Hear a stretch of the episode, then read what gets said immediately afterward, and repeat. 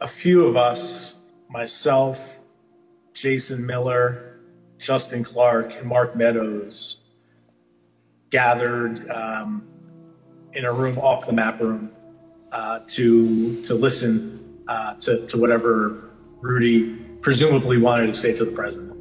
Was there anyone in that conversation who, in your observation, had had, had too much to drink?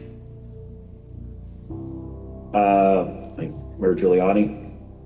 Tell me more about that. What was your observation about his uh, uh, potential intoxication during that that discussion about what the president should say uh, when he's addressed the nation on election night? And the mayor was definitely intoxicated, but I do not um, know his level of to- intoxication when he spoke uh, with the president, for example. That was an excerpt from one of the video clips played at Monday's January 6th committee hearing, in which Donald Trump's campaign manager, Bill Stepien, recounts the debate that went on within the White House on election night. Stepien and other top campaign aides were telling Trump to hold off declaring victory that night, that there were still lots more votes to be counted, and that his slender but steadily slipping margins were starting to fade away. But Trump would have none of it and listen instead to his personal lawyer, Rudy Giuliani, quote, obviously intoxicated, according to his campaign aide, Jason Miller, who told the president to claim he was the rightful winner in an election marked by rampant voter fraud. It was a critical moment when Trump's bogus claims of fraud, pushed in turn by his drunk lawyer, became amplified to the whole country resulting ultimately in the tragic events of January 6th. Is the committee building an airtight case against the former president? We'll get perspectives from two veteran legal observers, Matt Miller, the former chief of public affairs at the Justice Department during the Obama administration, and Sol Wisenberg, a criminal defense lawyer and a former top deputy to Whitewater Independent Counsel Ken Starr, on this episode of Skullduggery. I do solemnly swear that I will faithfully execute the office of President of the United States. And will, to the best of my ability, preserve, protect, and defend the Constitution of the United States. So help me God. So help me God. So help me God. So help me God. So help me God. So help me God. I'm Michael Isikoff, Chief Investigative Correspondent for Yahoo News. I'm Dan Klaidman, Editor in Chief of Yahoo News. And I'm Victoria Bassetti, a Senior Counsel at States United. And we are joined by the aforementioned uh, Matt Miller and Sol Wisenberg, uh, skullduggery regulars. Uh, Matt and Sol, welcome back to the pod. Thank you. Good to be here. Lots to dissect from today's hearing. A couple of hours, a lot of video clips, some live testimony. Matt and Sol, give us your takes to start out. Matt, you go first. So, look, I, I, think the committee has has done a great job at basically framing up what would be a criminal case if this, in fact, can be a criminal case. Which I know sounds like a weird way to frame it, but here's what I mean.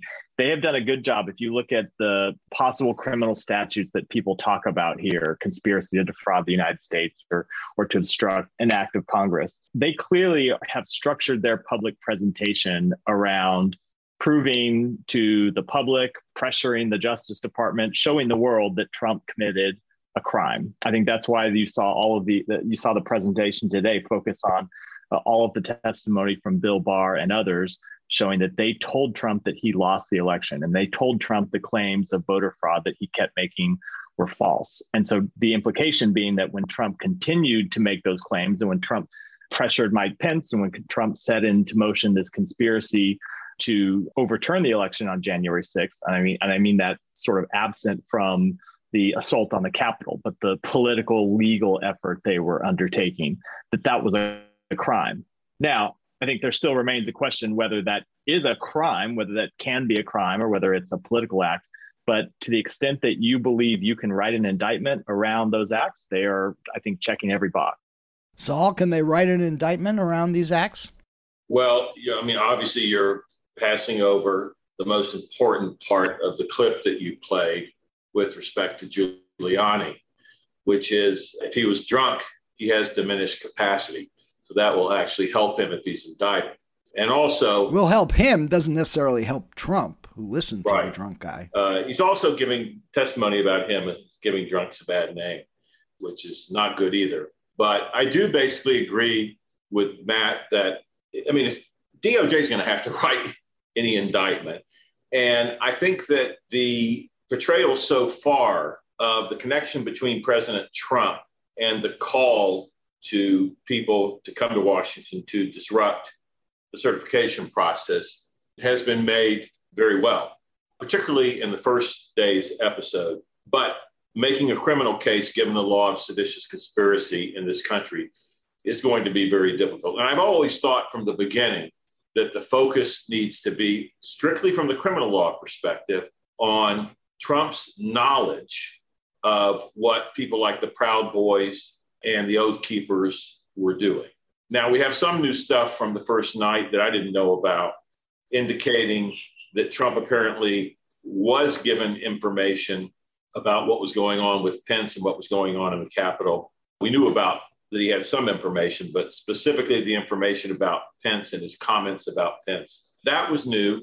And that could be relevant to a charge such as, as aiding and abetting. You can aid, you can aid and abet something, even if it's already going on or been going on for a long time. I try to focus on traditional criminal law and the hurdles in prosecuting somebody like Trump because of the incredibly protective law of seditious conspiracy. So, but Sol, isn't seditious conspiracy? Are you setting the bar too high? Isn't that that's the toughest case that they would have to make? But what about obstructing Congress, defrauding the United States? What about some of those lesser? That's a good point. Obstruct, uh, uh, obstructing an official proceeding is part of, as you know, the seditious conspiracy statute is very broadly worded, and there are a lot of things defined by Congress as seditious conspiracy that you and I wouldn't necessarily, or normal people wouldn't think of that way. For example, if you conspire to obstruct a, a governmental function, so you're so you're right. They could be closer in that regard. One thing I think is interesting that no one is talking about is, is that it's so obviously an effort to influence uh, Merrick Garland. I saw a piece today online where uh, Raskin, Congressman Raskin, is is openly talking about that, an effort to encourage uh, Merrick Garland to bring an indictment. It's interesting that nobody thinks about that in the same sense that they think of Trump constantly talking about why isn't John Durham doing anything. So that's a whole aspect that you don't see much focus on right now. Well, Matt, I just want to follow up with Matt because you were the director of public affairs for a uh, an attorney general, and you know a lot about Merrick Garland and this Justice Department. Do you think in any way Merrick Garland would be influenced by these hearings? I think I've seen reporting, people quoted who know him well, who said, if anything, it'll push him in the opposite direction because he doesn't want to look, doesn't want it to be perceived as if he's being influenced by a uh, congressional hearing. Yeah, I don't completely buy that. I think every, um, well, first of all, every attorney general always says, well, we follow the facts and the law and we don't take actions because of political pressure. And that's largely true, but they also pay attention to pressure. They respond to pressure somewhat. He is probably the least pressurable AG in my memory, uh, in, in at least the last 30 years or so. But that doesn't mean he's completely immune from, from uh, political pressure. So I do agree with Sol in one sense. I think the point of these committee hearings are twofold. Number one, to create a public record. Uh, this is going to be the defining historical record of what happened on January 6th. And that is that is significant whether it leads to immediate accountability for any of the actors or not. And then I think the second thing is very much to put pressure on Merrick Garland and the Justice Department to Indict former President Trump. And I don't find that to be inappropriate. There's a difference between Congress putting pressure and, and asking the Justice Department to file charges and the president to do so. And the main reason is that the attorney general does not work for Congress. He doesn't have to be responsible. He doesn't have to worry about Congress firing him. I mean, there's the threat of impeachment and conviction, but that's not real in any, any meaningful sense. And Congress has a long history of doing this, pressuring AGs to do things, and AGs uh, typically don't really care. So I, I, do think that they are are mounting a, a public case uh, intended to pressure the attorney general, and I think the the one in the one sense they've been successful. This will now be the defining act of Merrick Garland's tenure at the Justice Department, barring some cataclysmic terrorist attack or something that we don't anticipate uh, right now. They have firmly put this uh, on his desk as the thing for which he will be known which is to some extent fair and to some extent not. It may be that the investigators that are investigating this case never present him with a, a, recommendation to pursue an indictment because they don't believe the facts and the law warrant it. In which case, it's a little unfair to serve this up to him, but that's life at the top at the top of the Justice Department let's go back to the, the two purposes that you articulated. And, and the first one is the one that's getting a lot of short shrift right now. Everyone seems to be focusing on whether or not the committee is able to build a criminal indictment, but very little on whether or not it has the ability to effectuate any other consequences for President Trump. Do you think that the committee fails if Merrick Garland doesn't issue an indictment? No, I think that's too that that is a a bar you can't set for them because they don't control Merrick Garland. He doesn't work for them, and let's not forget. Merrick Garland has better investigative resources than the than the than the committee has. So it's not up to the committee to generate the evidence that the Justice Department would use any indictment. So no, I, I, don't think this should be the committee's primary responsibility, though clearly they see this as, at least in the short term, the most important thing they can do. So in the absence of that sort of metric, if you want, for the success or failure of the committee, how do we judge whether or not the committee is actually doing its job or accomplishing anything? There are lots of ways you can look at congressional investigating committees. One is unearthing information that leads to new legislative acts of Congress. That seems unlikely here. There may be changes to the Electoral Counting Act that may come, but they would come probably absent this investigation anyway. The other is whether they uncover new facts that are important for the public to know and lay them out in a compelling fashion. And I don't think there's any argument they have done that already in the two days of these hearings. Uh, there's several more hearings to go. And of course, there will be a big report at the end of it. So we will know more about Trump's actions, although we knew the broad strokes pretty well. And, and I think, I actually think the moment for accountability was the second impeachment. That was the moment for national accountability, not a criminal investigation. And we missed it. But we will know more about his actions. And importantly, we will know more about the actions of all the other players around him, some of whom have, have escaped, I think, public scrutiny in a way that they won't when we see all of the evidence at the end of this work. Now, I know that's unsatisfying for a lot of people. People want to see these folks in handcuffs, but not every problem in America is a criminal problem. Not every act of political corruption or moral transgression is a criminal problem. And so I don't think that's the right prism through which to judge this. There you go again, channeling Bill Barr. yeah. God save me. Miller. Well, hey, Bill Barr is looking better today with his uh, testimony than uh, he might have been before. Couple of points. First of all, on the pressure on Garland, there's a bit of a looming time bomb at a left field, I think, that's there. And that is that from all indications, the Hunter Biden case is coming to a closure and likely is, you know, widely expected to uh, result in criminal charges against the president's son. And I'm just imagining the optics of the Garland Justice Department bringing a criminal case against Hunter Biden before Donald Trump and what the reaction is going to be in the Twitterverse and on the cable channels. I mean, whatever the pressure is right now, I think it gets ramped up a lot if that scenario plays out the way but I think, I think it makes it look, it to. I mean, I think if that happens, uh, it gives Garland a lot of protection in a way. I mean, it really some. He, you know, he's showing that he's not afraid to go after the president's son. Yeah, well, he didn't have much choice um, on this one. I mean, the, there was an ongoing investigation, and he did make the right choice in not ditching the uh, the U.S. attorney who was conducting the investigation. That gave him, but but you know, look, a lot's going to depend on what that looks like. Is it a plea deal? Is there any prison time? Is it just the taxes for Hunter Biden, or does it include foreign lobbying and uh, you know money laundering, other all those things we don't know. But I just think it's just something to think about. But the other point I want to make is just to drill down on the on the criminal exposure because it seemed to me the committee today it was focused very much on what Trump was told. And this gets to mens rea. What did Trump have a reasonable belief that there was actual fraud in there or was he you know willfully ignoring all the evidence in order to promote a uh, bogus case? And you know the question is does having a lineup of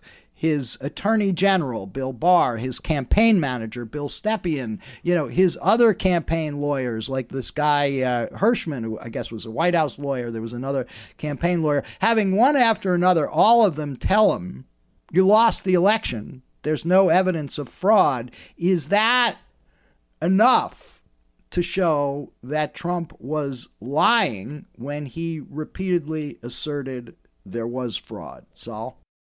Well, in the words of my favorite former president, I'm glad you asked that question because it's a great question. The answer is I think it depends upon what you would be prosecuting Trump for, because I actually, after listening today, think they're also uh, looking at uh, an angle having to do with the fra- potentially fraudulent uh, solicitation of funds. So they're actually, again, from the DOJ criminal perspective, that could be very interesting, not only in light of what he's being told, but also if he knows where the money is going. But at a broader point, I, I was really struck by this because I don't think it does make much difference.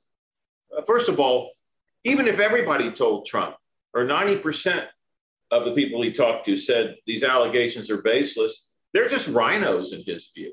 I mean, you can make a case that Trump believes what he wants to believe. But here's the thing let's say that Trump really believed that he won the election and really believed there was fraud. It doesn't excuse what he did on January 6th. I don't care if he thought he was the winner. But is there criminal exposure for lying based on the testimony of Bill Barr at all? What statute? What statute? Lying to who? Well, he was lying to Brad Raffensperger for one. That's, but yeah, but that's not. That's, I mean, he's not. He he wasn't sworn. But that's the premise of, of, of every criminal case that Trump knowingly promoted falsehoods in order to cling so. to power. If he genuinely believed that there was fraud, I'm not sure that you know any of these criminal cases. Um, right, but he wouldn't anywhere. be charged with lying. No, no, no. I know, but it's a predicate. It's a predicate to bring a criminal case against. No, it isn't. I don't know if I if I genuinely believe that the million dollars in the bank is mine. I don't get to steal it. That's theft. I mean, um, uh, you, would have to. I mean, it's an element of any of any charge you would try to bring against him. There are a lot of pre- there are a lot of presidents who believe, or presidential candidates who believe they were defrauded in an election. Nixon believed that you know he really won the election. This is the only one in history who has tried to, if the charges are are true, and, and, and there's no question that he summoned people to DC to interfere with the certification process. To me, it does not matter if he felt he really won. He doesn't get to do that. He doesn't get to summon people to obstruct the certification. Now, you got to prove that and that's more. Well, that's he summoned them with his tweet. Is that sufficient proof? No, it's not sufficient. You've got to actually show uh, not if you're talking about aiding and abetting, you got to show knowledge and some kind of action to promote it. And he's very good historically at insulating himself. But nevertheless, I think we're a little bit closer to that than I thought we were a few days ago, just based on what I've heard. Well, you know, there were two events on January 6th the rally, which as much nonsense as was spewed was, you know, ultimately First Amendment protected activity, political activity, Completely. and the violence that took place at the Capitol. If he's summoning people to a rally, a political rally, it's kind of hard to make a criminal case about that, right? Um, Absolutely. So then the question is: Is he summoning people to to stage a riot and, you know, there, I don't think we've seen the evidence. I mean, you know, they showed the Proud Boys and the Oath Keepers the other day uh, meeting, but they did not show communications with Roger Stone or anybody else in Trump world. So drawing that connection is tenuous at this point. What they can show is the efforts to obstruct, the pre January 6 efforts to obstruct the um, or change the outcome of the election, and then the uh, efforts to obstruct the events on January 6th through John Eastman and the pressure on Mike Pence. But that that seems like a less sexy criminal case than fomenting the violence. It's also less criminal. I mean, to me, that that's a big step away from you know, having knowledge that you're going to have people literally try to physically obstruct and delay and doing something to aid that. That's very different. I'm very unimpressed generally with all the stuff about how, you know, Eastman says you can do this, Mr. Vice President. That doesn't do much for me. Again, from the criminal law side. Matt, you agree with that? I do. Look, I, I, think if you were to find a piece of evidence that Trump uh, knew that the Proud Boys were coming to Washington to break into the Capitol, to foment a riot, to obstruct the count, and was encouraging that, I think that'd be a pretty good criminal case. I'm skeptical we'll find we'll see that evidence because, to Sol's point, he's always pretty good about kind of talking in code and and saying let's let's march to the Capitol, which can be let's march to the Capitol to protest outside the Capitol, which is a completely legitimate political act. So if you don't have that nexus to violence, and you start to get to these other questions of, they basically all boil down to is stealing an election, is attempting to steal an election without violence, is attempting to steal election an election through these other means a crime in some form or fashion. And you see all you see tons of my former colleagues at the department saying yes, it can be, and coming up with theories of why it can be. But uh, like with Sol, that leaves me a little cold. No one's ever been charged with that crime before. There's no case law on it.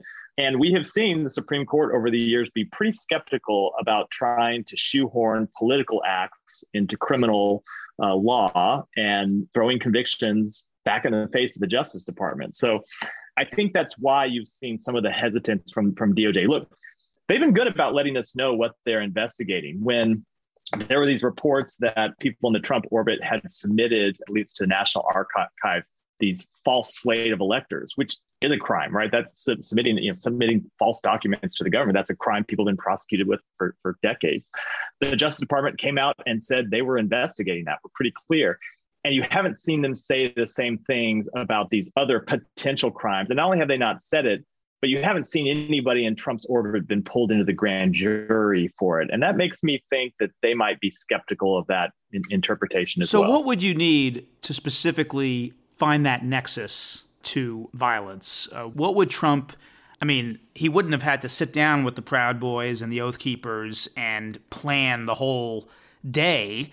Surely it would be short of that. If he knew they were going up there, if there was some conversation in which he said going up there to commit violence that's the test. They can go up there. People go up to the capitol to protest all the time.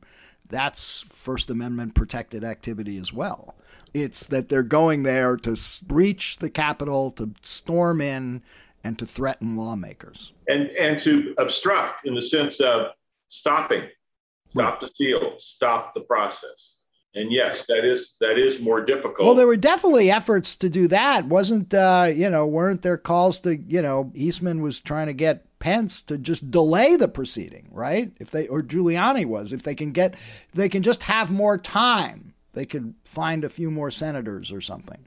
You know, yes, my my sense is that look, we've got the first prime time night of the hearings. We've got today. They're not yeah, there's some things we aren't going to, we don't know about yet. But I think in terms of bombshell stuff about the actual violence in the day, I think we would have heard more about it on the first night. What we did hear was this statement he supposedly made after somebody told him about Pence and saying, well, you know, they're saying hang Mike Pence. And he was like, well, you know, kind of similar to what he supposedly said to Meadows. Maybe that's not such a bad idea. I don't know exactly what he said. That that was new. But I imagine we've seen the worst. And, you know, that's a problem if that's the worst. And keep in mind, here's another thing to throw out there.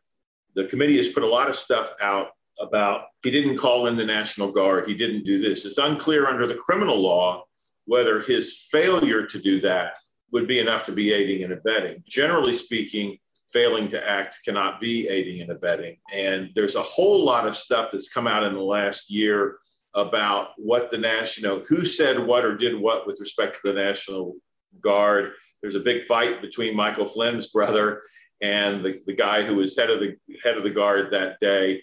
There's a lot there. What about taking care that the laws be faithfully executed? What about that?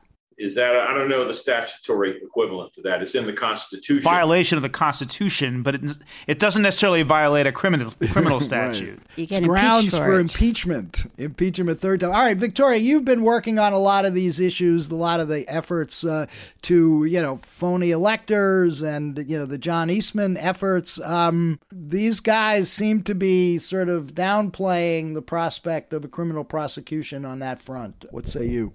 Let me uh, answer and pose it to our guests once again, which is that we do know that the committee has subpoenaed and investigated a large number of these phony electors. And we know that they've been focusing very closely on the coordinated effort to get these electors to all meet on December 14th, to all submit potentially false documents to the National Archives and to other organizations or and to other entities.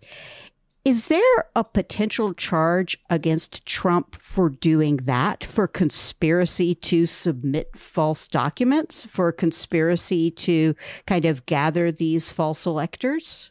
Matt, you want to go first? Sure. Look, if it was a criminal act to submit these false electors, and the department clearly believes it potentially is because they've been public that they're investigating that, then I would assume that anyone that was involved in a, in a, in a conspiracy to commit that act could be potentially criminally liable. Now, you'd have to show that this was not an act that Eastman and some of the hangers on and the, the wackos in the Trump orbit were doing absent his knowledge. You'd have to know that he, you have to show that he was involved in it and took an action to, to further it. But it seems to me it certainly could be. Yeah, to basically to go back to one of the kind of more interesting things that's emerging from these hearings is that a lot of people are kind of seem to be focused on the big swing. And the really kind of the big swing against trump is that he uh, fomented a, an armed insurrection and led to violence. But there are plenty of other the committee seems to be teasing out plenty of other kind of smaller swings at trump all of which have criminal penalties attached. This fake elector thing is one of them the potential wire fraud allegations. If he's if he's basically raising 250 million dollars off of people you know with false promises that the money is going to be used to prosecute election cases. So there are all of these other kind of small cuts. And I'm curious, those are the two that I've focused on. Have you noticed any of these other kind of small cuts that you think people should be digging in on or focusing on?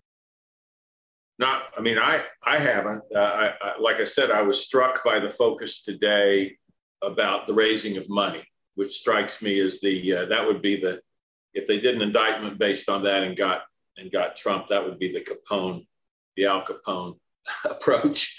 We can't get you on the big thing, but we get you on that.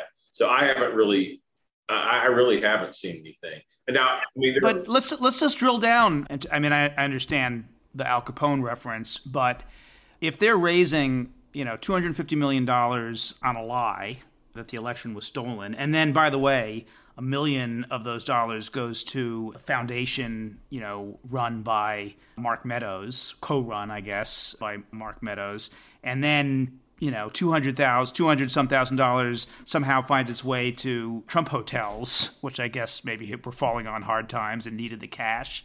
And by the way, you know, if this happened, he's preying on his most loyal supporters. I mean, I think that's part of why this was effective because it's a way of saying, this guy never had your best interests at heart. He's exploiting you. Why isn't that a compelling criminal case? I understand it's not a coup, but. One of the things you say at the beginning on this particular point, you talk about, well, if he knew his claims were fraudulent. I'm sorry, particularly when you're Donald Trump. I don't think it's enough to say he knew it was fraudulent because all the establishment RINOs told him that. I mean, it's it's, and that's why. Look, it's not my position. I'm just telling you, as a matter of criminal law, I don't know how significant it is that his advisors, many of his advisors, kept telling him there's nothing to it, and he chose to believe people like Sidney Powell and Rudy Giuliani. I think it would be significant to a DC jury. Well, that's the other elephant in the room you could, you know, you could charge him with carrying a large fish across state lines and he'd be convicted by a DC judge. yeah. I mean, you know, the problem on the political fundraising, you know, as sexy as it sounds at first blush, I mean, political fundraising is a complete swamp to begin with. I mean, read any of the hysterical email fundraising pitches you get from all sides. You know, by midnight, I need just one more dollar and, you know, we'll be over the top. And we'll, I mean, it's all hysterical, yeah. nonsensical stuff that would never hold up in a court of law. I mean, so it, to go down that road, you know, the defense is going to be, oh, you're going to come after us for this. What about, you know, the other guy? So, yeah, I definitely want to know more about how those funds were um, accounted for and who they went to. But I'm just saying I can see all sorts of problems uh, going down that going down that boat. You know, and on the phony electors, not to pull too much, to piss on too much of this. I mean, you had, for instance, in Georgia, where we know DOJ, the FBI has been interviewing the fake electors in Georgia. David Shafer, who was the chairman of the Georgia Republican Party who convened that meeting to select the alternate electors, gave an interview that day that's been online, local TV, saying we're only doing this in the event that one of these lawsuits prevails, and therefore we need to have an alternate set of electors. And I think some of the electoral slates that were sent the, of phony electors to the National Archives repeated that that same language that this is being done as a backup in the event. And it would seem to me that probably takes the sting out of trying to bring a criminal case out of it. But not every single one of those. But not every single one. Right. But if you're trying to show a coordinated effort by Donald Trump and some of those people being coordinated, you know, put that proviso out there. Well, some had smart lawyers and some didn't, maybe. Yeah. yeah. But because, and that's very important what you mentioned, that uh, wiggle language uh, proviso is actually in writing, is my understanding. With, with in some, some cases, it is, yeah. Right, and to me, that completely defeats an 18 USC 1001 false statement charge. So the devil is always in the details. Although, on the other hand, couldn't you also argue that the fact that a few of them did it demonstrates that they were cognizant of the risk? Absolutely. I, I'm just saying, how, how does this play out? The committee, you know, they've got what five more hearings, I guess. They're obviously getting a lot of media attention for this, but they'll be done by the end of this month, and then we get a final report what in September, and presumably that's when if they're going to make criminal referrals, that's when they do it. It seems to me they almost have to make a criminal referral at this point. Don't you think? I mean, honestly, who cares? I, I, I find the debate around I find the debate around a criminal referral to be such a big nothing burger. You think DOJ needs a referral from Congress to know that there's no. something interesting that happened here that maybe they need to take a look at? It's not going to total it, bullshit. It, yeah, but it, I, it will be I, big news when they do it. It will, it be, will be, big, big front page when, news that when they do it. Right. Yeah, but it shouldn't it be, be, is what they're saying. But but, yeah. but, your profession's news judgment is not necessarily an indication of the value of of, of any underlying huh, action. Huh. Okay, MSNBC analyst. yeah. All right, let me ask you guys. So, since a good portion of our listenership is going to be deflated by, by this, this uh, by this uh, conver- yeah. very insightful conversation this by not what they want to hear. uh, let's move to Georgia for a second. let's talk about Fani Willis, the DA in Fulton County, who may be the last woman standing. First of all, is there anything that you've heard in the two hearings so far from the January 6th committee that might affect her case in any way, either strengthening it or weakening it? And we know that there has been some coordination. Uh, we reported that members of her team came up and met with the January 6th committee uh, a few weeks ago. But secondly, just I'd like to hear from both of you the relative strength of her investigation into Trump versus what you're hearing from the January 6th committee and the, the possibility of a Justice Department indictment from um, you know Merrick Garland's Justice Department. Matt, why don't you start? I haven't seen anything new. Maybe I, I, I, missed it, but I haven't seen anything new in the first two days of hearings that impacted how I, I, I think about that case.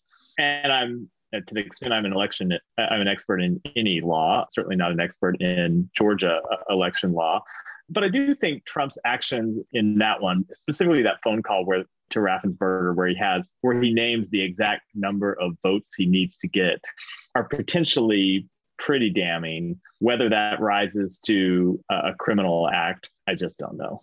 Sol? I haven't looked at the Georgia case in a while, and I have less trust in the ability of state and local prosecutors to avoid political influence. But I certainly didn't hear anything in these hearings.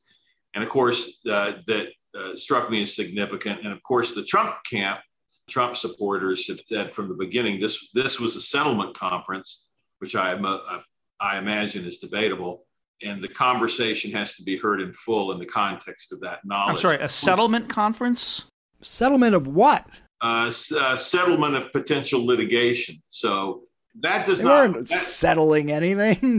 that does not insulate you. Calling some, even if it is a settlement conference, it doesn't insulate you from any crime that you commit during the conference. So, I, you know, I've heard different theories about if you listen to the whole tape you know, he's not saying that he didn't really win the votes. He thinks he did win the votes. And so I don't know what they're going to do, but I don't I don't know of anything in the hearings we've seen so far that would affect it. Well, there, there actually was new there was new testimony from B.J. Pak, who was the U.S. attorney in right. uh, in Georgia, who right. talked about getting a phone call or having a phone conversation with Bill Barr on December 4th, which was the day after Rudy Giuliani went before the Georgia state legislature and played what he described as this smoking gun video from the State Farm Center vote counting that he played a snippet of it saying that it showed smoking gun, a suitcase stuffed with Biden ballots being pulled out from underneath a desk late at night after everybody else had left and this was evidence of fraud. Barr asks Pak, "What about this? I'm going to get asked by the president about this. Can you tell me what what's going on?" Pak investigates, has the FBI review the video, talk to the people who were there, and it turns out that suitcase stuffed with ballots was actually a legal lock box that was supposed to hold ballots that was being held there the whole time and that you know everything Rudy Giuliani said to the legislative committee was false. And by only playing a snippet of the video he left out you know the parts that totally contradict what he said. I just don't know enough about Georgia criminal law. Yeah. well, I, th- I, I think the, the theory is that that can be either a predicate act in a uh, RICO indictment or a charge against Giuliani himself for falsely Well, let me ask uh, Sol. Let me committee. one follow up on this because you've. Um, we don't know that he was drunk during that hearing. Yeah, yeah. one follow up on this because you've investigated. You've investigated a sitting president, uh, so you know something about presidential defenses and immunities, um, and so I guess you know one of the looming uh, legal issues is if the grand jury in Fulton County does indict Trump, presumably Trump's lawyers will very quickly try to get that case removed to federal court. They will assert all sorts of immunities. How strong will those kind of constitutional defenses be? And do you think, in the end, the Fulton County DA would prosecute that case, um, or would it end up in federal court? Now you're testing, you know, my knowledge of uh, federal removal jurisdiction. I'm not sure that this could be removed, and I don't I don't. To me, it's a question of uh, state criminal law. I don't. I don't believe he would have immunity. You know, president has immunity. It's generally agreed and understood generally that a president is immune from prosecution while he is president, uh, whatever it's for. But he's not president anymore, and it's a criminal case. So I, I don't think immunity. Uh, but these are work. actions he took as president while he was president you still don't get to commit a crime if you're president. That's not what presidential immunity is, is about. The immunity is, you know, as you know, based on separation of powers. You can't do this while he's president. But if he commits a crime, you, you cannot indict him while he is president. But if he commits a crime while he is president, I don't think that gets you anywhere. But I haven't thought about it in the state law context. after an indictment after he leaves office. But I, I don't think so unless I'm missing something. There are going to be all sorts of these highly technical issues of law and procedure that can flow from this that will give people like you plenty to chew over. Anyway, uh, Matt and Sol, I want to thank you uh, once again. This is a uh, ongoing process, uh, these hearings. So we will um, definitely want to have you both back as they play out. But thanks again. Thank you, guys. Thanks.